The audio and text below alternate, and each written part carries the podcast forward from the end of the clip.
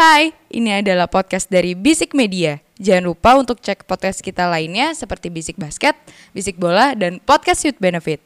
Oh iya, jangan lupa juga follow Instagram kita di @bisikmedia.id. Oke, selamat mendengarkan.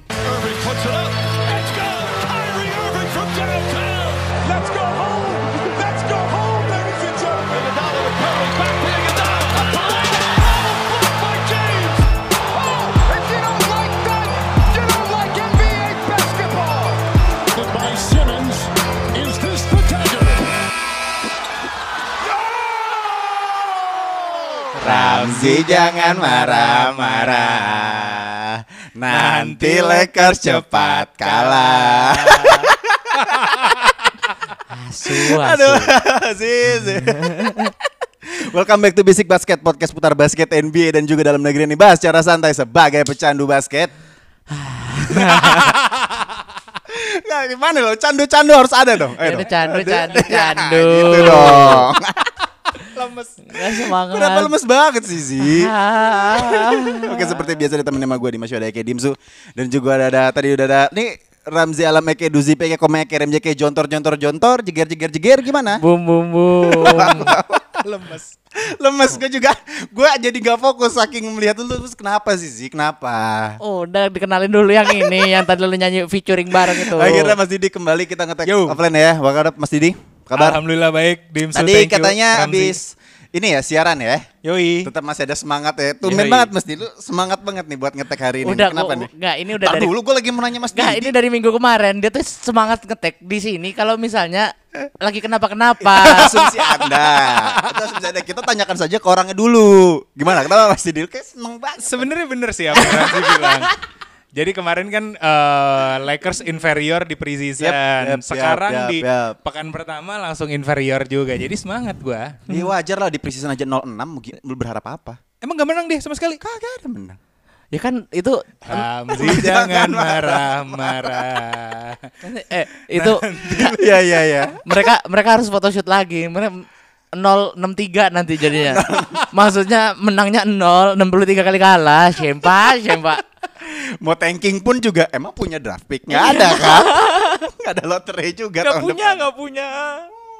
Aduh. Aduh, oke NBA is back. Uh, finally udah tip off nih untuk musim 2021-2022 ya. Hmm, Uh, tadi pagi mungkin kalian juga udah beberapa udah ada yang nonton ya di game uh, openingnya. Pertama kita ngebahas Milwaukee Bucks lawan Brooklyn Nets dulu ya. Iya. Yang Eh, di mana cu- cuman itu doang kan yang kita bahas? Enggak dong, ada lagi pertandingan. Enggak lah. Lakers. Enggak, ya di enggak di, di catatan gua cuman itu doang soalnya. Catatan Ramzi lu. jangan catatan lu juga marah kayaknya deh. iya. Kebawa iya. emosi kayak catatan lu ya. Oke, uh, t- dari pagi uh, the, the reigning champions nih Milwaukee Bucks dapat cincin ya akhirnya. Yoi, yoi. Pada nonton seremoninya nggak? Nonton Seremoninya gua, nggak ya? nonton gua. Gila ya, memang kayak apa ya?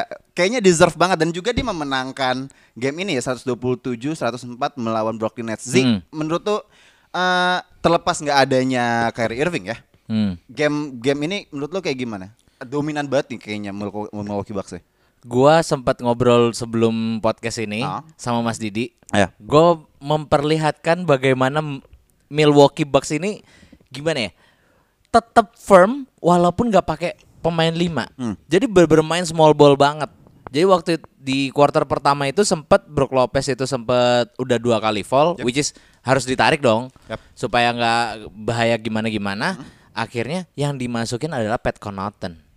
Dan gua di situ ngeliat kayak, wih ini Pat Connaughton berani banget. Maksudnya even di mismatch sama KD, even di mismatch sama Claxton juga dia tetap apa ya? hustle banget gitu loh. Seenggaknya defensif secara fisiknya tuh dapat terus gitu. Dan juga gua sangat-sangat salut lagi sama the one and only Gia- Giannis Antetokounmpo. Gila, udah berani pull up jumpernya ih, sering banget. Iya, iya, iya, dribble, dribble, dribble langsung pull up. Anjing gue makin yakin Bucks makin bisa untuk back to back sih. Hmm, Kalau misalnya Yanis makin berani untuk kayak gitu dan Hmm. masih seperti yang eh, dulu gue selalu sampaikan, Bucks itu nggak pernah takut untuk salah gitu loh. Mereka selalu ngambil attempt, attempt, attempt dan apa ya spacingnya juga bagus banget. Udahlah perfect banget ini udah game untuk untuk apa untuk Milwaukee Bucks banget. Terbukti juga kayaknya malah di second unitnya kayak uh, McConnell, uh, McCon- uh, sama Nora ini gokil juga ya terlihat Iya, ya. Nuora Jadi ngawur kayak sih. kayak yang kayak lu bilang juga tuh kayaknya semuanya tuh pede gitu, bisa melakukan apa Iya. aja dengan skemanya yang diterapin Budenholzer kayaknya Hmm. cocok aja gitu. Menurut lu gimana Mas Didi game ini?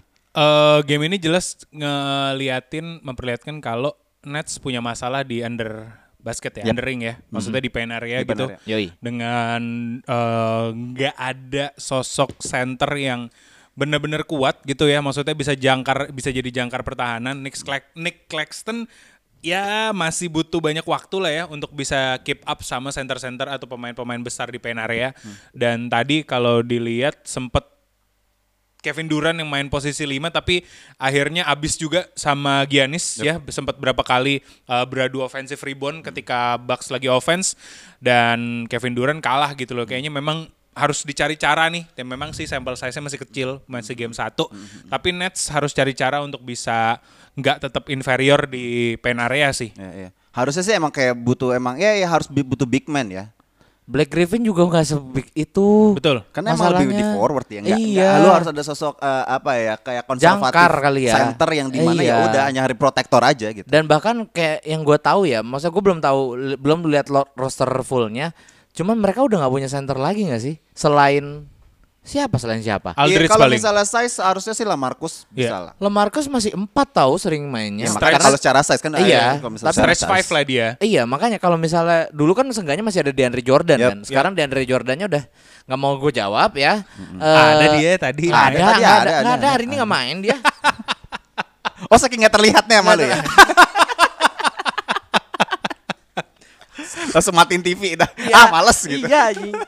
Ya gue masih kalau dari Bucks-nya sendiri gue masih penasaran sama gue belum lihat eh, Grayson Allen cukup nyetel ya walaupun udah double digit tapi kayak dia gue yakin dia bisa banget karena dulu tuh Dimsu tuh sangat mengelu-elukan dia gitu loh Mbak Mas Didi. Jadi dia bener-bener wah ini Grayson Allen ini bakal bagus nih gitu. Karena karena gini, kalau gue yang lihat Grayson Allen, dia tuh hustle-nya tuh Heeh, heeh. mental NBA banget dari Iya. WNCAA dan terlepas waktu dia waktu di Utah Jazz di Memphis dia tuh nggak dapat spotlight dan dan gue juga kaget nih ngelihat dia ternyata dia di starting five Iya, iya, iya, iya, iya. ya kan menurut gue ya Iya. oh, dia dia deserve untuk tempat itu sih menurut gue itu sih Kalau menurut gua justru eh gimana ya? Pat Connaughton itu tipikalnya itu pemain yang six man. Jadi dia bakal lebih bagus kalau misalnya coming from the bench gitu. Kalau misalnya dia gua nggak melihat dia di, Vin, di Vincenzo masih oke lah. Tapi juga kan di Vincenzo juga nggak main nih kalau nggak salah. belum masih pemulihan Iya masih Belum, pemulihan. Nah itu itu alasannya kenapa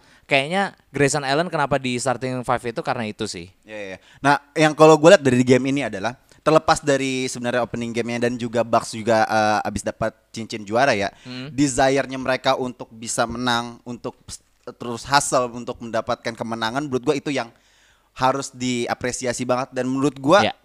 gue senang banget ngeliatin tim yang kayak begitu gitu loh, yang Hmm. bisa yang walaupun tertinggal ataupun masih tetap leading, mereka masih tetap bisa eh, Iya, eh, iya. 100% tenangnya mereka dan ini yang gua nggak lihat di salah satu tim yang di game opening selanjutnya nih. Brooklyn Nets kan. Bukan dong.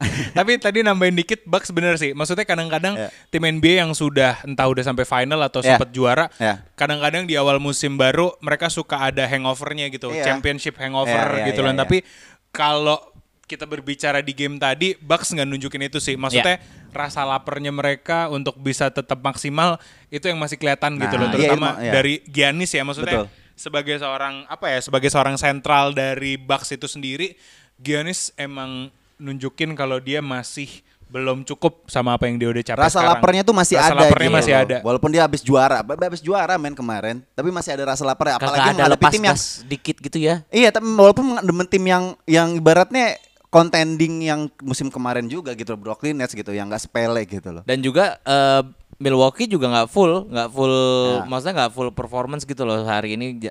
Ada Bobby Portis yang masih di sideline, terus juga di Vincenzo. Gue menurut gua Bobby Portis masih huhu Iya, iya, gitu. Lu Tapi panggilan PJ Tucker ya. Heeh. Iya, bener, Pemain pujaannya Ramzi. Iya, iya, iya, iya. PJ Tucker.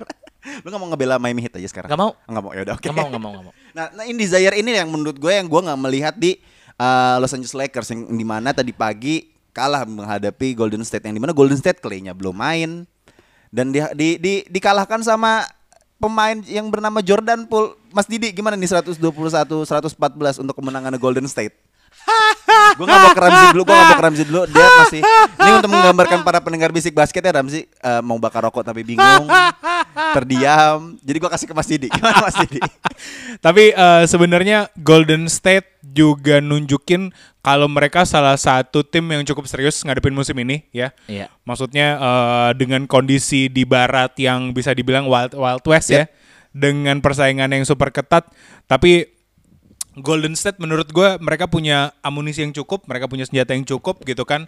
Dan lagi-lagi kita baru berbicara satu game dengan sampel size tadi, eh mereka kelihatan banget kalau tangan-tangannya belum panas lah ya. Maksudnya dari si Stephen Curry gitu. Keli- paling simpel kelihatan Stephen Curry kalau belum panas ya tadi itulah gitu loh dengan Dua puluh meskipun- tiga koma delapan persen. Betul. Even dia triple double ya. Even Iya. pun dia triple double tapi maksudnya Stephen Curry 20 poin man come on gitu Itu loh. Maksud- kayak men, lu bisa melakukan lebih. itu. Iya, maksudnya Stephen Curry musim lalu aja eh, apa maksudnya top li- eh, leader buat poin per Iya. game kan 32 Iya. poin. Nah, maksud gua sekarang eh, nunjukin kalau Stephen Curry belum panas, terus juga tadi yang menarik yang juga lagi jadi omongan adalah Jordan Poole men. Jordan Poole, ya. Yang harus dapat minute play yang cukup meskipun Clay udah sembuh ya. Karena kan Clay tadi belum, Belum sembuh ya, ya. kan. Hmm, tapi maksud gua juga. dengan Clay pun mulai main tapi gue rasa Clay juga nggak akan cukup sembrono untuk bisa langsung dikasih minute play Iya. banyak ya ya maksud gue Jordan Poole ini harus bisa jadi pengganti dan dia mampu dengan Iya. dia banyak bergaul sama Stephen Curry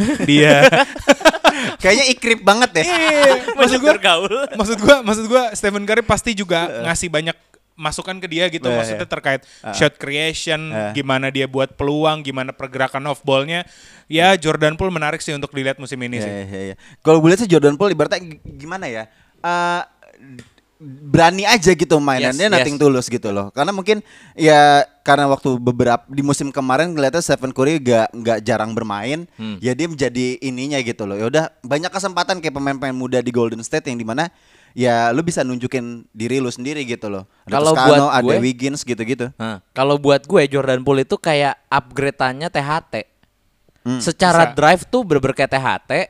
Eh, maksudnya dia berani untuk ngedrive dia nggak nggak berani apa maksudnya eh, nggak takut untuk masang badan apa gimana gitu tapi dia juga bisa eh three pointnya tuh bagus banget gitu Ya. loh itu sih yang gue bener-bener wah ini Jordan Poole bahaya banget jangan sih. lupa Bielitsa Bielitsa stretch, itu dia stretch five yang memang dicari sama Golden State selama Iya, ini. iya, gitu iya. loh maksud Iya, gua iya. dengan dengan pertandingan tadi plus minusnya Bielitsa itu yang paling gede di antara semuanya which is 20 eh sorry 20 dengan dia bikin 15 poin dan 11 rebound Iya. dan bikin 4 assist which is kayaknya ini jadi salah satu piece yang Golden State dari sejak juara ya tadi kita udah bahas Iya, dia selalu iya. punya satu pemain yang klinik nih ya. Dari Iya, iya, waktu klinik. 2015 Bogut. Ada Terus Zaza, Zaza Pachulia. Sekarang ada yang namanya Nemanja Eh, jangan lupa Bielitsa. ada David Lee. David, David Lee, Lee, ya, David David, Lee juga. Lee, bener David Lee. Ya, maksud gua, mudah makanya makanya gue bilang Golden State bisa dibilang salah satu yang cukup serius ya, Ya. dengan kondisi roster yang sekarang. Terus dia juga dapat Kuminga. Kuminga. Maksud gua eh, apa ya stabilitas franchise Golden State masih aman lah buat beberapa tahun ke depan. dan gue pengen melihat ada porsi lebih buat Otto Porter sih Benar. Karena selama preseason gue ngelihatnya Otto Porter sangat-sangat menjanjikan ya dan ibaratnya oh lu udah punya Bielitsa, lu juga punya Otto Porter yang juga bisa uh, three point juga dan menurut gua ini bahaya banget, ini bahaya banget, ini bahaya banget. Lakers sudahlah. Bahas Lakers dong ini.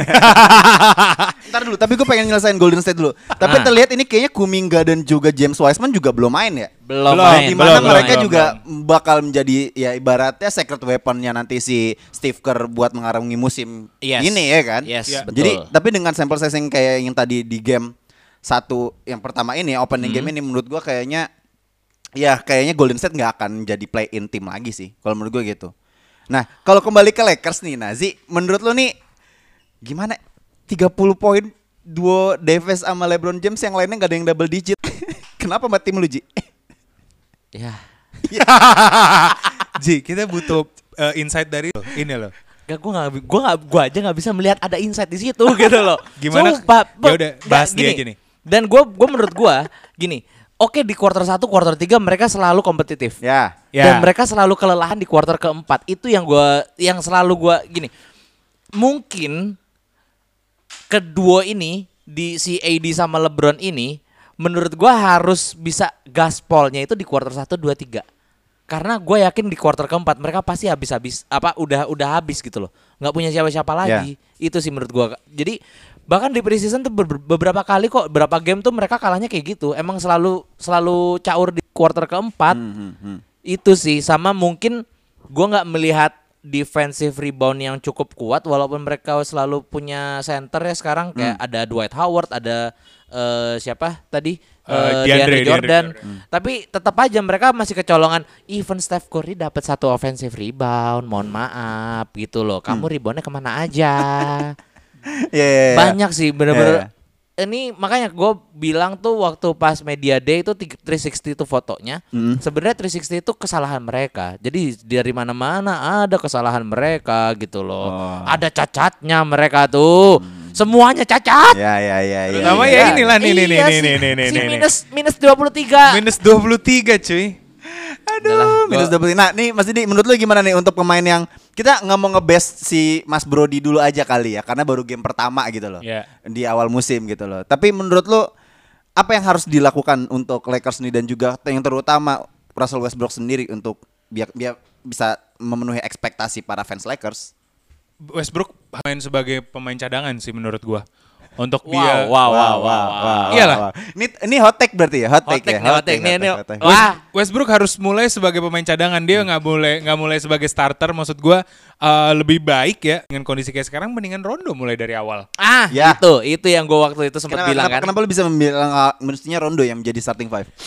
gua ngelihat tadi Russell Westbrook Westbrook just being Westbrook yang udah kita kenal sejak berapa tahun yang lalu sih dia main 1997 apa ya? 2008. 2008 which is adalah 13 tahun yang lalu gitu loh Iya. maksud gua passion dia terhadap basket memang gede speed dia gede tapi maksudnya untuk saat ini bukan itu yang dibutuhin sama Lakers gitu yes, loh yes. Tapi Dan- tapi maksud gue menarik adalah tadi juga udah kita bahas Lakers musim ini cuma mempertahankan tiga roster dari musim Ya, lalu. ya. Hmm. Jadi belasan roster yang lainnya adalah tim baru pasti butuh waktu untuk bangun chemistry dan Frank Vogel mampu untuk bisa ngebangun chemistry yang bagus gitu loh. Cuman memang eh, pasti butuh waktu sih. Iya iya iya. Eh, Ka- kalau dari gua mungkin secara chemistry emang ada ya gue yakin chemistry akan segera terbangun dan menurut gua chemistry-nya udah mulai terbangun. Cuman chemistry itu tidak menjawab masalahnya Lakers gitu loh menurut gua. Karena masalahnya Lakers adalah mereka mainnya individualis. Ca- secara chemistry maksudnya gue melihatnya oke lah. Kayak ma- mereka masih asik-asikan gimana ya? Ngerti gak sih kayak gue nggak melihat chemistry sebagai salah satu masalah tapi ya emang dari masing-masing pemainnya ini yang harus apa comes up with the deal Iya, gitu iya. loh. Ah, Iya, kalau iya, menurut iya. gue sih bukan masalah di chemistry. Chemistry menurut gue kalau kemarin kita melihatnya di uh, preseason ya, menurut gue kayaknya asik banget gitu. Ngelihat di uh, apa di highlight Bleacher Report kayaknya Itu. mereka uh, apa aluran bolanya juga enak banget gitu. Itu poin gua. Cuman gue gue lihat kayaknya ada ada satu skema yang di mana nih nggak cocok sama satu pemain kayak kayak Russell Westbrook kayak gitu-gitu loh. Menurut gue tuh ya itu karena karena Iya. skemanya aja nggak cocok. Kayaknya menurut gue ini hanya PR Frank Vogel sih untuk gimana biar kalau mereka bertiga main LeBron, AD dan juga Russell Westbrook ada di lapangan, menurut gua biar mereka semuanya berfungsi. Kalau menurut gua itu sih. ada tapinya. Apa? Masalahnya tadi gue lihat pas mereka mainnya kenceng, which is mereka semua kan kenceng nih. Maksudnya bener-bener fast break, fast break, fast break. Ya itu skema mereka gitu loh. Tapi di saat mereka kehabisan bensin itu yang jadi masalah. No, ma- ma- maksud gua adalah oke lu bermain dengan cepat dengan Hmm. pace yang cepat nih. Ya. Ya kita tahu di saat lu bermain pace dengan cepat, LeBron udah 19 tahun di liga, dia nggak akan mungkin bisa gitu dong. Pace Ya, cepat. ya, Kalau ya. AD pun juga dengan injury prone-nya menurut gua akan sangat berhati-hati.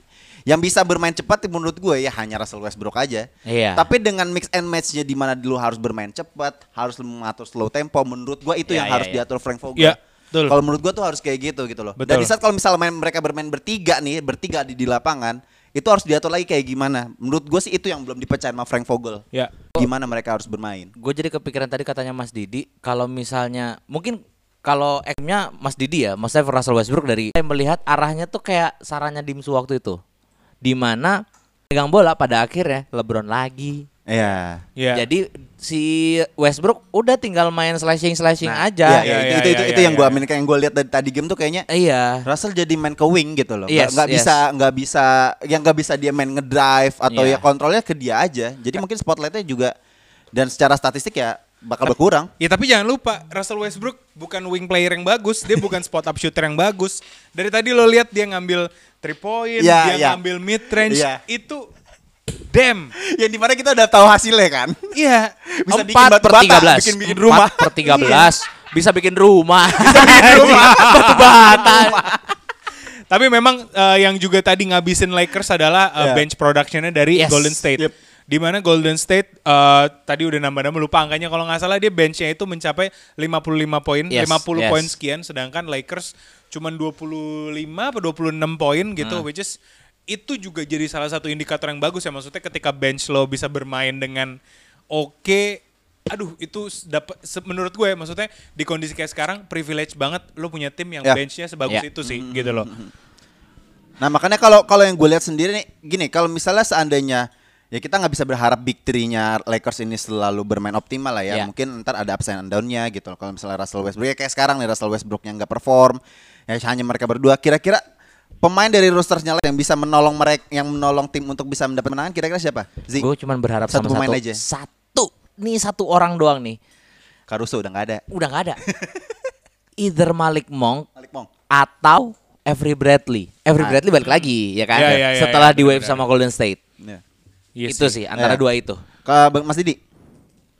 Satu gua nama. ma- gua malah berharap ini ya, gue malah berharap sebenarnya Region Rondo aja sih gitu loh. Iya. Region Rondo bisa main sehat gitu, Ah. maksudnya meskipun nggak mungkin buat Region Rondo bisa main full regular season ya maksud gua, tapi tapi eh, menurut gua ketika Frank Vogel bisa nemuin kapan timing Rondo yang main yang paling pas Iya, gitu iya, untuk iya, bisa iya. diganti sama let's say point guard yang lain kayak apa misalnya Kenan atau apa gitu, itu akan jadi salah satu keputusan yang krusial gitu loh. Oh, Oke, iya iya, setuju setuju setuju setuju. Tapi kalau kalau buat gue pribadi sih harusnya nih Melo sih yang harus bisa nolong sih harusnya Nggak, ya. nggak, nggak. Berat, berat. bisa sih. Berat Portland Portland w- dulu udah dicoba sama Portland dan bisa. Iya, oke sih juga. Oke sih juga. Hawks kan langsung disingkirkan. Iya, iya, iya. Houston sama juga. Gue setuju, gue lebih setuju ke Mas Didi sih karena Iya. Rondo nih perannya sangat krusial karena dia bisa ngatur tempo juga Betul. kan. Hmm, Jadi apalagi dia coming from the bench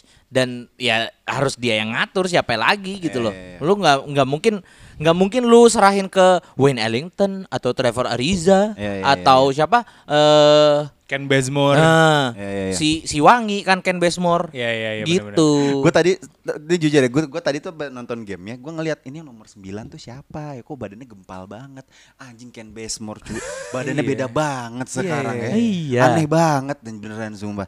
Gue melihatnya bahwa kayaknya Rondo itu mungkin bukan menjadi scoring option, tapi dia tahu gimana untuk ngejaga permainan gimana Ya, biar gue tetap iya. bisa menang tim Iya. gue Iya, kayak begitu. bener. sih. Betul. Itu kebutuhannya Betul. itu sih maksud gua apa ya offensive offensive weaponnya udah ada semua lah maksud gua nggak lo nggak akan kekurangan ketika lo punya Anthony Davis ketika lo berbicara lo punya LeBron James dan bahkan kalau lo butuh spot up shooter itu ada Carmelo tapi tinggal gimana satu pemain yang bisa connecting the dot itu loh Ya, jadi ya. ada James ada Davis ada misalnya tadi Anthony Dave apa sorry Ant Carmelo Anthony tapi ya gimana semuanya bisa agile bisa bisa gak bisa ngalir nah itu yang jadi PR-nya sih sebenarnya Iya, makanya ya. Rondo mungkin Ya. perannya di situ Ya, dari, dari sisi defense pun juga, gue nggak melihat Lakers kayak waktu di bubble yang defense-nya bagus banget ya. Iya iya iya iya. iya. Gue merasa aneh banget, loh Belum ngeliatin banget. Lakers yang kemarin yang tadi ini. Eh, Nggak, itu. kita melihatnya bahwa Frank Vogel itu kan pelatih yang yang menempatkan timnya itu defense yang utama dulu Ya, baru ya. dari ofensifnya gitu loh. Tapi gue melihatnya di opening game-nya ini aneh banget yang sampai tadi lo bilang Steph bisa dapat offensive rebound is like aneh aja gitu Aneh, loh. aneh, aneh Kayak banget. harus ada yang di-adjust untuk si Lakers sendiri begitu loh. lemes banget ya Ramzi Iya, lemes kali banget. ini lemes banget Gue sih. udah dong kasih pancingan biar Iya dia sih. ngomong, tapi kayaknya kayak ngeblank gitu lo ngomongnya sih Buat buat gue menyenangkan lo sih ini baru satu game, sample size-nya akan sangat kecil Nggak, banget. nggak, Kita nggak, harus lihat yang tadi gue bilang di grup WA. Bisik Basket harus butuh 20 eh, sampai 30 game dulu. Tahu kalau zaman sekarang nih ini ada kata-kata yang lagi hits banget Apa? nih. Apa? Tahu nggak? Toxic positivity tau nggak? Nggak toxic positivity. Enggak. Enggak apa-apa, enggak apa-apa kok, enggak apa-apa. Enggak, gue cuma gaslighting lu aja. Oke, kita sampingkan ini. Ini kan kedua tim ini kan di wilayah barat ya. Iya, iya, Cuman yang tadi Mas Didi udah bilang, baratnya is soal West Tech banget, semua tim bisa berpeluang, bisa Hmm, hmm. bisa banget untuk juara. Yoi. Tapi gue pengen melihat dari dari kalian nih ada satu tim nggak di samping dari Golden State dan juga Los Angeles Lakers ya, yang bisa menguasai lah di wilayah barat. Dari lu dulu sih. Kira-kira satu tim. gua ada dua mungkin ya. Oke, boleh. Yang pertama, gue masih pengen berharap untuk Phoenix Suns lagi. Seenggaknya kemarin gue melihat, ya gue nggak bilang mereka hoki, tapi emang mereka bener-bener eh, apa ya? eh ya they deserve to be there gitu loh. Dan gue eh, everybody deserves a second chance. Ini mau nggak mau nih si Fitri juga pengen banget dong Ya. dapat yang namanya ring, dapat cincin ya kan. Dan menurut gue ini kayaknya bisa sih Ya. si Phoenix Suns ini. Kalau satu lagi mungkin gua pilihan gua jatuh ke yang jelas bukan LA Clippers ya. Hmm. Karena apa itu cuman menang bagus di lantainya Makin doang. lemas, Mhm. makin lemas ngomongnya, makin lemas. asem asem. Ya. mungkin gue pengennya ke Dallas Mavericks. Oke. Karena gue melihat gue sebenarnya eh, kalau ngelihat sampel size-nya gue nggak pengen ngelihat dari NBA doang, tapi Luka Doncic dengan tim yang sebegitunya aja Hmm. bisa ngebawa sampai eh, walaupun mereka dia gagal perunggu juga di Olympics ya, Yap. tapi seenggaknya bisa ngebawa sejauh itu. Gue berharap dia juga bisa ngebawa Dallas ini lebih jauh lah di NBA gitu. Ya. Oke, Mas Dini. Utah Jazz lah. Is, selalu stand with Utah Jazz ya. Utah Jazz men. Kalau waktu itu Denver. Lah iya bener. Salah Iya. sebut. Harusnya Denver ya. Lupa gue lupa Utah. Kolup ada Utah. Iya. Kenapa Utah? Ada ya Utah Jazz jelas ya. Maksudnya eh secara lagi-lagi secara squad dan eh, dengan dia nggak ada perubahan yang terlalu signifikan dibanding Yes, musim yes. lalu gitu kan. eh malah malah dia bisa ngedatengin Rudy Gay dan itu jadi salah satu mom ini ini bener-bener jadi salah satu momen Utah untuk ya at least lolos ke final barat lah makanya ntar di final ketemu Nets sama Utah ya Ya. nah itulah Ya. paling Baru juga satu game regular season dong ngomongin NBA Finals. Iya. Baru nih masuk musim ketiga bisik basket nih NBA. Udah ngomong NBA Finals cepat sekali ya. Tapi lu yakin itu untuk maksudnya Utah Jazz karena kan kalau kita lihat materinya dari Utah Jazz sendiri kan mereka nggak banyak perubahan nih. Selalu ada penambahan-penambahan yang di mana pemainnya ya mereka selalu improve gitu loh. Rudy Gobert, Donovan Mitchell, beberapa pemain di second unit yang kita selalu bahas di beberapa episode yang dulu. Tapi lu masih ada keyakinan bahwa Utah Jazz akan akan bisa melangkah ke NBA Finals. Kira-kira emang faktornya apa yang bisa lu yakin banget dia bisa berbeda dari beberapa musim yang lalu? Eh sebenarnya kalau Utah Jazz dibilang di musim ini ber, apa yang berbeda dari musim lalu eh, nggak banyak sih. Tapi yang jelas harusnya udah lebih matang ya. Maksudnya secara di atas kertas gitu loh. Kita tinggal lihat aja apakah memang proyek mereka di musim ini bisa sesuai Ya. gitu loh. Karena gue yakin Utah Jazz udah bukan cuma nargetin di semifinal barat Ya, atau di ya, ya, final ya, ya. barat. Ya, Tapi ya. maksud gue at least kalau mungkin bottomnya mereka adalah ya mereka juara dari barat untuk nanti main di finals ter- Ya. perkara nanti di finals mereka menang atau kalah at least udah achieve dari target mereka lah jadi juara di barat sih Kemarin kan udah seeding satu tuh. Ya. kan? Masa seeding satu doang Ya, gitu. kalah, kalah masih ding limanya, Kak. Eh, Iya. sering empatnya kan. Iya, dengan- Maverick, maksudnya Dallas Iya, Maverick iya, kan. Iya, iya, betul. dengan dengan Iya. dengan maksudnya dengan kondisi dia kehilangan Derek Favors dan beberapa pemain lain tapi dapat Rudy Gay, Hasan Whiteside, Eric Pascal itu ya itu juga oh jangan lupa dia dapat Marcus Bolden. ya udah dilepas lagi. Iya. Marcus Bolden, Indo Pride, Indo Pride. Udah maksud dilepas gua- lagi ya? Udah dilepas lagi, udah di wave lagi. Di wave Tapi lagi. maksud gua uh, Utah Jazz punya segala kemampuan untuk bisa lolos di barat, untuk jadi juara di barat lah. Ya, karena kayak kayak mereka materinya semuanya pasti dapat. Cuman Ya. apa ya? Kita selalu bahas ya sih. Maksudnya untuk Utah Jazz ini problemnya apa? Leadership kemarin kalau kemarin kita Ya, bilang ada ya. harusnya udah ada Mike Conley bisa ngenolong banget nih. Tapi tetap aja mereka nggak nggak bisa improve gitu. Bisa misalnya bu- ya mungkin keberuntungan. Memang gua nggak tahu. Kalau gue masih tetap leadership karena menurut gue Mike Conley tetap bel- belum sih, belum bisa. bukan. Nggak bisa atau emang bukan? Bukan. Memang harus ada yang lebih ger lagi gitu. Ger lagi ya. Iya, karena ya. Iya, karena Donovan Mitchell sama Rudy Gobert ini gue melihatnya belum pernah ber apa ya bermain bareng sama veteran yang wah gitu loh. Ya mereka membuat dinasti sendiri gitu loh.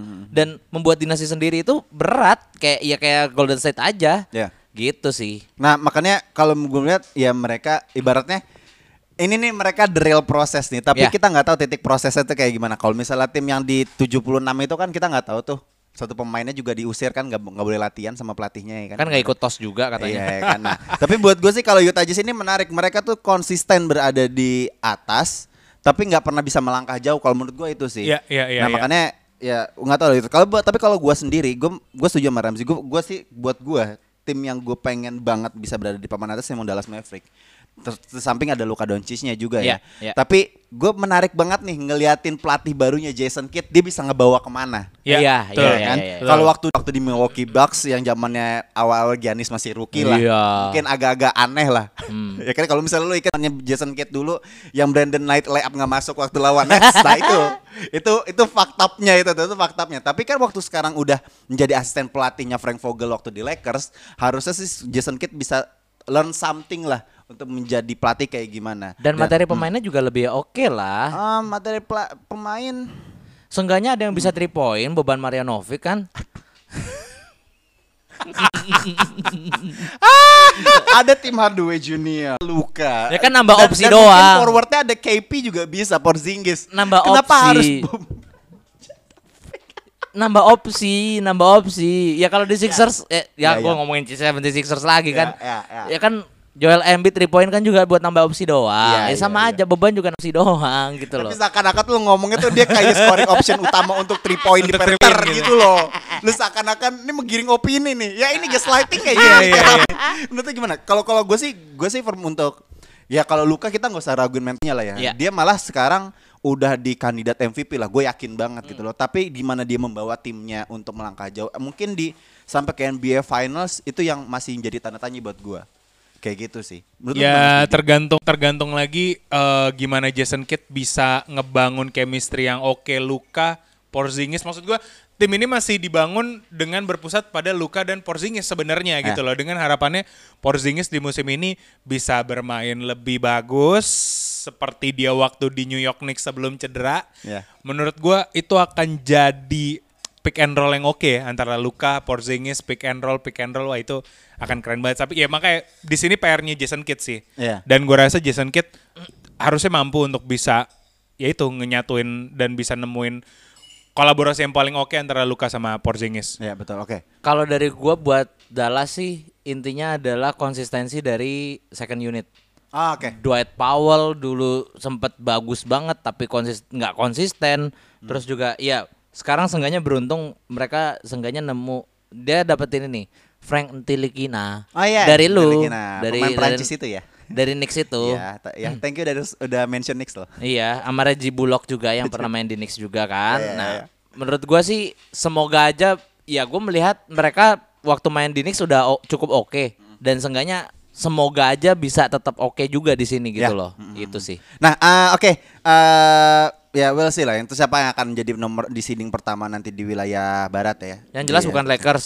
Iya. Ini pendengar bisik basket kalau misalnya kalian ada yang apa namanya masih bilang Lakers kayaknya bakal dapat seeding pertama, coba kalian buka mata Ya udah oke oke gini. Untuk penutup untuk penutup episode ini ya, selamat menikmati NBA. Eh, terakhir untuk Luzi, terakhir terakhir terakhir terakhir terakhir. Lakers di akhir musim bakal peringkat berapa? 11 Mau masuk play in nggak bisa gitu. Nggak boleh, nggak boleh. Oke, enjoy NBA season. Bye. Bye bye. Bye.